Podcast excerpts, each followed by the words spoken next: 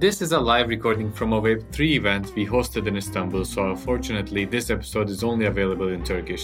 We will continue to host events around the region, stay tuned.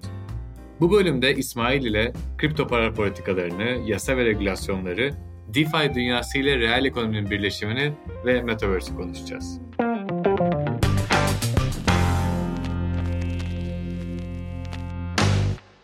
Çok kısa. Orada özellikle zaman koydum sizin için o. Aa, evet doğru. Neyse biraz tükettik. İsmail Hakkı Polat, Kadir Has Üniversitesi'nde yeni medya bölümünde öğretim görevlisiyim. İşte elektrik elektronik mühendisiyim. ODTÜ'den mezunum. Sonra işte telekomünikasyon sektöründe çalıştım. Birleri sıfırları incelerken network'ün peşine düştük. Network'ün bir yeni medyaya dönüştüğü zaman da İletişim Fakültesi'ne geçip yeni medya bölümünü kurduk. Ondan sonra da şimdi 2020'lerde buranın bir yaşam alanına dönüşmesi sürecinde kripto para trenine atladık. Tabii ben sizden biraz erken atladım. 2012-13 gibi.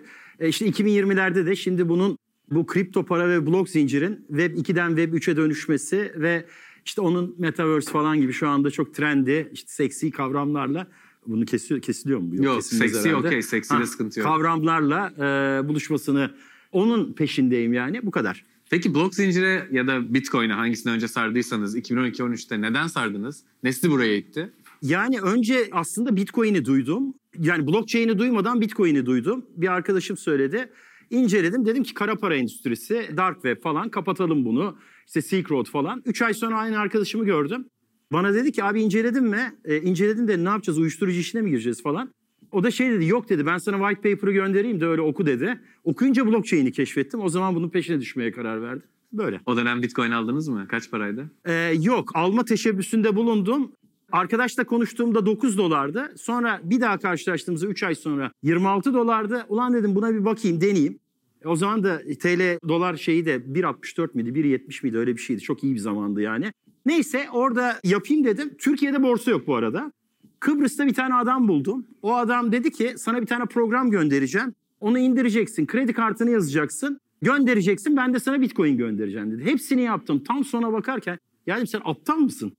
Yani hayatında böyle bir şeyi daha önce yaptın mı? Kredi kartı numaranı yaz, işte programı indir, siber güvenlikle ilgili yapılmayacak her şeyi yap. Ondan sonra bir de onu gönder. Tamam mı? Sonra vazgeçtim. Ondan beri de Bitcoin hep pahalı geliyor bana. Hiç almadınız mı? Deneme için DeFi coinleri aldım. Ama hani ben hep kendimi şey diye anlatıyorum. Bu San Francisco'daki 1849'larda 40'lardaki işte 49ers şeyindeki zengin olan adam Levi Strauss'tu biliyorsunuz. O kazma kürek ve işte araba brandası satıp sonra da şunları başımıza bela etti. Ben de onun gibi işte eğitimden, danışmanlıktan falan kazanayım diyorum. Bazen token veriyorlar. O tokenlar boşa çıkıyor falan yani işte 10 milyon token alıyoruz. Bir bakıyoruz $0.01 falan. Öyle geçinmeye çalışıyoruz işte. Güzel. Ya parayla ilişkim benim çok kötü. O yüzden ben hani işin teknolojisindeyim diyeceğim. Şimdi kimseye inandıramayacağım. Neyse. Olmayacak. Ya burada şimdi regülasyonu konuşuyor olacağız. Çok sıkıcı bir konu. Olabildiğince eğlencelileştireceğiz. Ama özellikle İsmail'le regülasyonu ve politikaları konuşalım dedik. 2012-2013'te kredi kartı verirken yaşanan imtinayı yaşamamak için tabii ki burada regülasyonlar çok önemli. Devletin bir politika izlemesi çok önemli. Bu da çok geriden geliyor haliyle. Sence Türkiye'de özellikle DeFi, NFT, Metaverse, regülasyon önce hangisine gelir? Ya bence regülasyon hiç önemli değil. Hemen söylediğin şeyi söyleyeyim. Bir defa okuryazarlık önemli. Okuryazarlığın olduğu zaman hepsini yapabilirsin. Yani işte bu dijital okuryazarlık, kripto para okuryazarlığı. Bu dünyanın nasıl döndüğünü bilen insanların mottosu şeydir. Not your keys, not your coins. Yani cüzdanına sahip olamazsan coin'ine de sahip olamazsın. Kimin içindir regülasyonlar? Bunu bilmeyenler içindir. Bunu bilmeyenler de maalesef toplumların dünyanın %95 hatta %100'üne yakını oluşturuyor. O yüzden de gerekiyor regülasyonlar. İşte asıl hikaye o. Fakat bu regülasyonlarda işler giderek çapraşıklaşıyor. Bakın bugün işte biraz önce bir tweet attım Rusya ile ilgili. Rusya Merkez Bankası çıktı geleneksel finans kafasından. Dedi ki kripto paralar ve madenciliği yasaklansın. Aa dedik ulan Rusya yasaklıyor falan işte düştü. Bitcoin falan filan böyle piyasa düştü falan. Sonradan anladık ki Hazine Bakanı açıklama yaptı. Dedi ki yok dedi regülasyonun yapılması lazım. Ve bugün de Putin dedi ki hayır. Merkez Bankası ile Finans Bakanı arasında uzlaşma var. Sabahleyin şey dedi ikisi uzlaşsın. Öğleden sonra dedi ki hayır ben artık Finans Bakanı'nı tutuyorum. Bunlar doğru düzgün yapılırsa bizim lehimize olacak ve bu inovasyonu bizim anlamamız lazım dedi. Bu kadar basit hocam. Yani günün sonunda regülasyon gerekiyorsa regülasyon gerekir ama bu regülasyonun da şimdi Putin'in söylemek istediği şey aslında biraz daha şu. İşte biz bunun teknolojisine, inovasyonuna odaklanıp onu iyi çıkarttığımız ve onu iyi parlattığımız zaman bu bizim işimize yarayacak bir şey diyor. Böyle bir şey düşünmese zaten yasaklayın gitsin derdi. Ne diye uğraşsın, değil mi? Ama sıkıntı çekilen şey ne şu anda? Mevcut sistem var.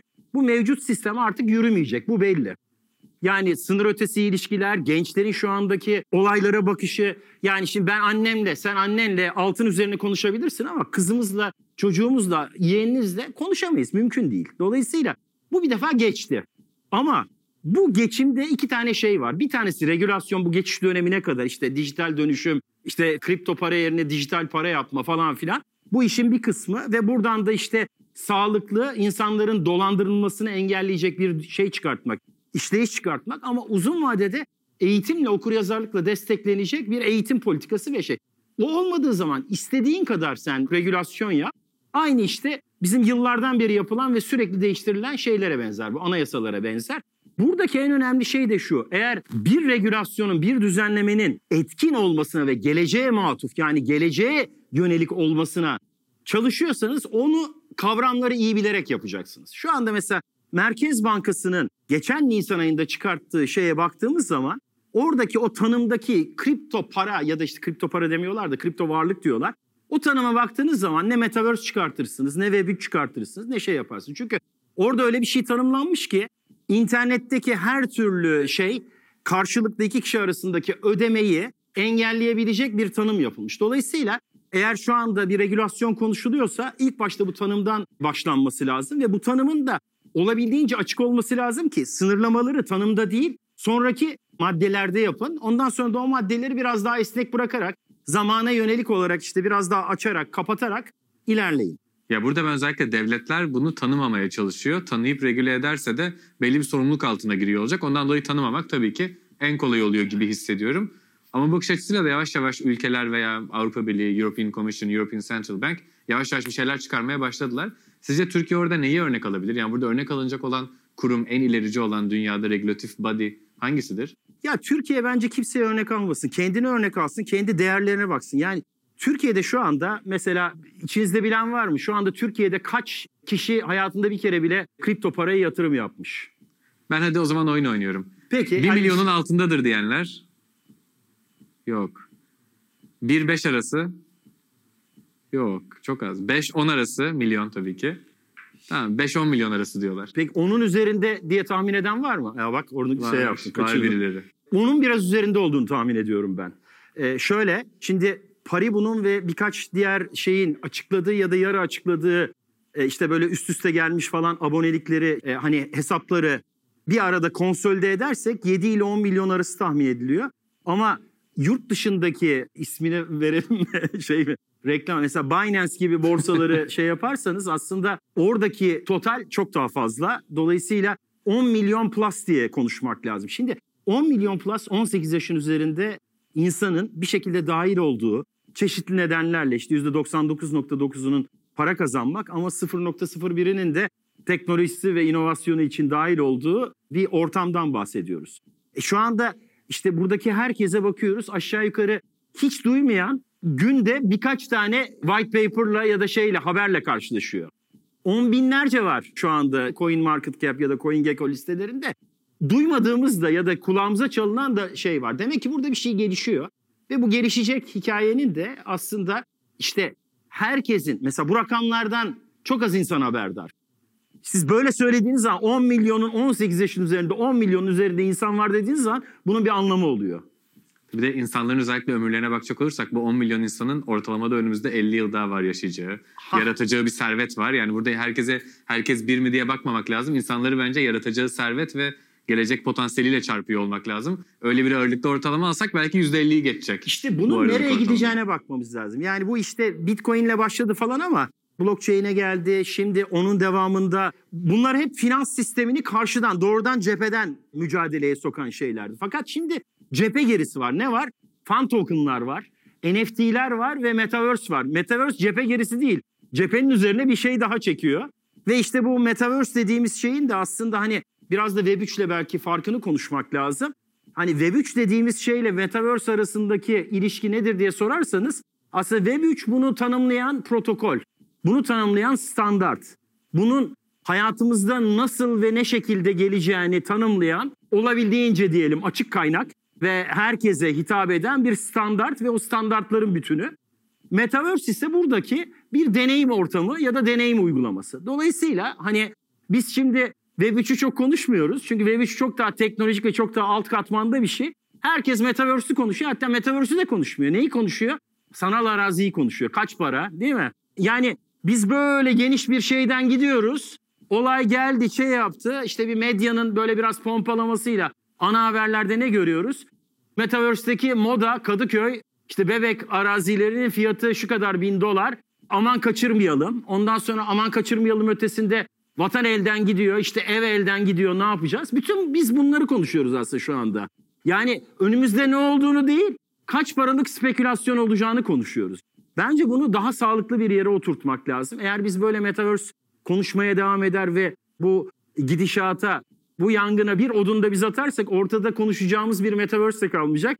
Yakında işte bir şey çıkacak, ya işte burada insanlar zarara uğradı. İşte hani şu anda o Metaverse diye satılan şeyin mesela çoklu bir şey olduğunu bile bilmiyoruz. Yani ben oradaki o şu anda arazilerin satıldığı kodu alıp İsmail Hakkı Polat Metaverse diye çıkartsam ve oradan işte bir şey satsam, bunun olabileceğini bile bilmiyor insanlar. Zannediyor ki işte modadaki evinin oradaki tek bir Metaverse satıldı ve aman işte ben bunun karşılığını satayım. Yani bunu birazcık da şu analojiyle düşünüyor. Dünyada fiziksel olarak ben biriciyim. Bir Metaverse diye bir yer kuruluyor. Orada da bir tanem var benim ve bir tane Metaverse kuruluyor. Dünyanın bir ikisi kuruluyor. Ben de burada işte ismailhakkıpolat.com'u alamadım ama bunu alamazsam evim, varlıklarım, kendim tehlikeye gireceğim. Dolayısıyla hemen acele edeyim. Sen 10.000 mi verdin? Ben 20.000 vereyim, bunu alayım. Şey soracağım ya size. Mesela burada NFT niye Web3? Cevabı çok belli. DeFi niye Web3? Cevabı çok belli. Play to Earn bu işin Web3 haliydi. Web2 haline bakınca zilyon tane oyun firması görebiliriz. Metaverse kavramının Web3 ile özdeşleşmesinin sebebi ne? Niye Web2'nin Metaverse olamadı, yoksa oldu mu? Şimdi şöyle, aslında Web2'de Metaverse vardı zaten. Ya Second Life hatırlayan var mı? Mutlaka yoktur var ya. Mı? Yaş tutmaz, tutan var mı? Yoğurtistan'ı hatırlayan var mı mesela? Yoğurtistan da bir Metaverse'ü. Türkiye'de kurulmuş bir Metaverse'ü. Ha yaptılar yapamadılar ayrı. Second Life'da erken onlar telekom teknolojileri, bant genişliği gelişmediği için kaldılar orada. Protokoller gelişmediği. Şimdi elverişli bir ortam var. Şirketler de buna para yatırıyorlar. Dolayısıyla işte bunun dar çerçevede konuşulmasını ve oraya sıkıştırılarak, ona kripto paralar bağlanarak daha yasakçı bir şeyler çıkartılmasını mümkün kılmak ya da oralara bir meşru bir zemin yaratmak yerine bunu genişletmemiz lazım. Metaverse ne yapar? Ben Metaverse konuşacaksam eğitim Metaverse'ü konuşayım. Eğitim Metaverse'ün de şu anda mesela ben Kadir Has Üniversitesi'nden örnek vereyim. Biz şimdi 2 sene pandemide online ders verdik. Sonra işte yüz yüze yapalım dedik. Bir baktık öğrencilerin 3'te 2'si yine gelmiyor. Niye gelmiyor? Bizim şirkette de öyle. Hah. Gelmiyorlar. Gelmiyor. Hayır. Zaten gelmesine gerek var mı? Onu konuşmamız lazım. Niye gelmesine gerek var mı? Onu konuşmamız lazım. Birincisi, eğer işini yapıyorsan asıl ihtiyaçtan yola çıkmak lazım. İşini yapıyorsan gelme kardeşim. Bir sürü işte ulaşım masrafım var, benzin masrafım var, barınma masrafım var. Şimdi işte atıyorum Uşak'tan gelen öğrenciyi ve barınma, burada ciddi bir barınma problemi yaşayan öğrenciyi ben ne diye oraya buraya getirtip zorlamaya çalışıyorum? Mesela şöyle argümanlar var. İşte konuşuyoruz bunları. Öğrenciler kameralarını kapatıyor. O yüzden de buradaki işte etkileşim azalıyor. Şey yapıyor. Kardeşim o zaman arttıralım bunu. Niye arttırmıyoruz? Yani bir de şunu düşünelim. Hadi kendi öğrencilerimizden vazgeçtik. Güneydoğu'daki, doğudaki insanlarla batıdaki insanlar arasında fırsat eşitliği yaratacak bir eğitim deneyimini niye bu Metaverse'e taşımayı konuşmuyoruz mesela biz? Mesela tıpta ameliyatların yapılmasıyla ilgili bir Metaverse kursak, İstanbul Tıp Fakültesi ya da Hacettepe Tıp Fakültesi Metaverse'ü kursak, dünyanın 4 bir yanında Türk şeyleri alsak, mesela işte Gazi Yaşargil gibi İsviçre'de yaşayan profesörleri alsak ya da işte başka yerlerde yaşayanları alsak, orada ameliyatların nasıl yapıldığını birebir aslında o deneyimi orada avatarıyla ya da şeyiyle yaşayarak anlattırsak. Bunun Web3 ile alakası ne? Bunun Web3 ile alakası, bunun geliştirme protokolü Web3 olacak da ondan. Niye? Bunun standartları. Niye Web2 değil, niye Centralized değil? Bugün Fortnite'a bakıyorum. Benim için Metaverse deyince aklıma Minecraft, Fortnite, Roblox bunlar geliyor ve asıl bunlarla insanlar 8-10 saatini. Bunlar da çok Web2 şirketleri. Full Centralized. Metaverse zaten Web2'de adaptasyonu yakaladı. Web 3'te de Metaverse diye bir şey yok. Şimdi, ama baksak daha çok konuşuluyor şimdi, ama yok. Hayır. Şimdi Web 3'ü niye konuşmuyoruz? Metaverse'ü niye konuşuyoruz şeyinden tersine dönelim, Web 3'ü konuşalım. Çünkü Web 3'te 5G olacak, 5G'nin standartları olacak. AR, VR gözlüklerle ama o geçişlerdeki... yap Web 2'de o zaman. Yaptılar zaten. Yaptılar ya, olmadı işte. Niye? Olur. Telekom teknolojilerini konuşuyoruz aranızda işte. Aranızda mesela Roblox, Minecraft, Fortnite oynayan var mı? Bu üçünden herhangi birini. Ha, çok azmış. Ben herkes oynuyordur diye düşünüyorum. Herkes oynuyormuş baksana. Yok ya. 10 kişi oynuyor. Utangaç kaldırmayanları da konuşuyor. Evet, sen Kazım elini kaldırmadı ama ben biliyorum abi seni. Oynamıyormuş. Yani o işin teknik kısımlarında Web 3 bize daha açık kaynak, daha blok zincire dayalı. Çünkü mesela Web 2'de var mı blok zincir? Yok bence. Ha. Soru işte Metaverse'de gerek var mı? Metaverse'de gerek olmayabilir. Yani ismi illaki Metaverse olmak zorunda değil. Metaverse'de blok zincire gerek var mı?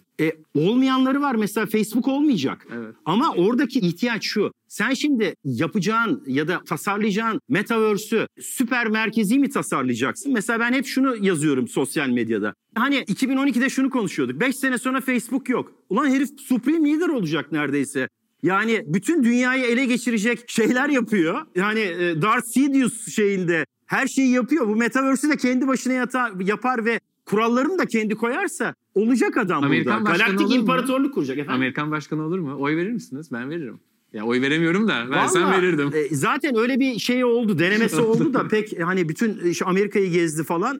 Bilmiyorum olur mu? Olmasına da gerek yok. Seçimle olmuyor ki zaten bu işler. Doğru, yani doğru. Star Wars'ta izlemedim mi? Böyle seçimle mi oldu? Şunu söylemek istiyorum. Şimdi bütün bunlarda bizim aslında insanlığın fiziksel dünyadaki ihtiyaçları ve sosyolojisi buraya taşınırken biz en iyi teknolojiyi mi kullanmalıyız yoksa en optimum ve kendi hayatımıza ve kendi ihtiyaçlarımıza en uygun, en relevant, en elverişli teknolojiyi ya da o işleyişi mi yaratmalıyız? Buradaki şey, ya blok zincirin buradaki şeyi açık bize. Verdiği şey açık. Diyor ki mesela işte Decentraland'da biraz yaşanıyor ama mesela CityDAO'yu takip etmeleri. Mesela DAO dediğimiz Decentralized Organization yapısı bize neyi söylüyor?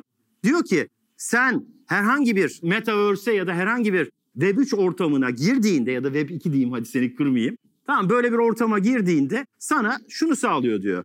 Bir defa yönetişimini bunun kimsenin manipüle edemeyeceği biçimde dağıtık yapacağız. Mesela ben hemen şunu şey yapayım. Bir tane bir arazi alalım, yeni bir dünya alalım, Metaverse alalım. Bu arazide çeşitli fasiliteler kuralım. Ne olduk? Sermayedar olarak girdik değil mi? Kapitalizm başladı burada. Herkes kapitalini koydu aldı. O Vitalik Buterinler şeyler geldi hemen aldılar. Zaten CityDAO'da şu anda onu yapıyorlar. Ama orada kurulacak fabrikalarda... Orada çalışan beyaz yakalılar ya da hizmetlerde orada çalışan mavi yakalılar ya da hizmet sektöründeki beyaz yakalılar eğer oradaki üretimlerini mining olarak token'a çevirir ve oradan yönetim hakkı elde ederlerse o zaman sen Karl Marx'ın emek sermaye çelişkisini çözebilecek kadar felsefi bir şey elde edersin. Tam Almanya'daki firmalar gibi biraz orada da yönetim kurullarında özellikle içeride işçilerden insanlar bulundurulur. Ya apartman yönetiminde yapısı. Yap şunu ya şeffaflığı sağla yani evet. Albay kılıklı şeylerdense neydi yöneticilerindense lidersiz yönet bu organizasyonu. DAO şeklinde bir apartman yönetimi kur. Tamam mı? Oradaki bütün şeyleri şeffaflaştır. O harcamaları işte işleyişi şeffaflaştır. Her şeyi takip et. Aranda tartıştır. Oyunu kullan işlesin sistem. Bunu yaparsa apsiyon yapar. Buradan da apsiyona sesleneyim. İyi startup. Şeyi soracağım. Regülasyon tarafına geri çekeyim konuyu. Bir de özellikle DeFi tarafından. Regülasyon deyince kripto varlıklar üzerinde bir kripto varlıkların menkul kıymet olarak görülüyor olması bir trendi ve devam etti ve görüldü tüm dünyada. Bir de exchange'lerin regüle edilmesi var. Genel şekilde tüm dünyada. Ama DeFi'ye gelince bu kadar parçalanmış anonim yapılarda, nodlarda dağınık şekilde bir sürü işlem oluyor. Bunun regülasyonu nasıl yapılabilir? Çünkü merkezi bir sorumluluk yaratılamıyor zaten. Ya yapılamaz. Şimdi regülasyon niye gerekiyor bize?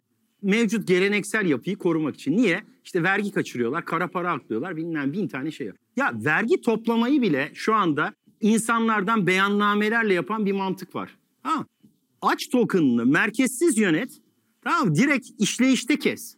Tamam bu bile yani şu anda işte dijital para üzerinden bile devletlerin zengin olabileceği bir sürü senaryo var. Ben de anlatıyorum, ediyorum falan filan. Buradaki temel sorun şu, sen Çin gibi büyük birader bütün her şeyi gözetecek ve o gözetim çerçevesinde herkesin cüzdanını gözetleyebilecek. Hop sen şuraya harcadın, nereden geldi bu para? Sürekli işte böyle yukarıdan bakıp hani şey vardır ya kuleden bakar birisi hop sen şöyle git, sen şöyle git falan filan. Ya böyle bir şeye ihtiyaç yok ki. Sen işleyişi kur, kurallarına herkesin uymasını garanti edecek bir akıllı kontrat koy oraya. O akıllı kontratı anayasa ya da işte her neyse bir temel işleyiş olarak ilan et. Ona uymayan zaten sistemin dışında kalır.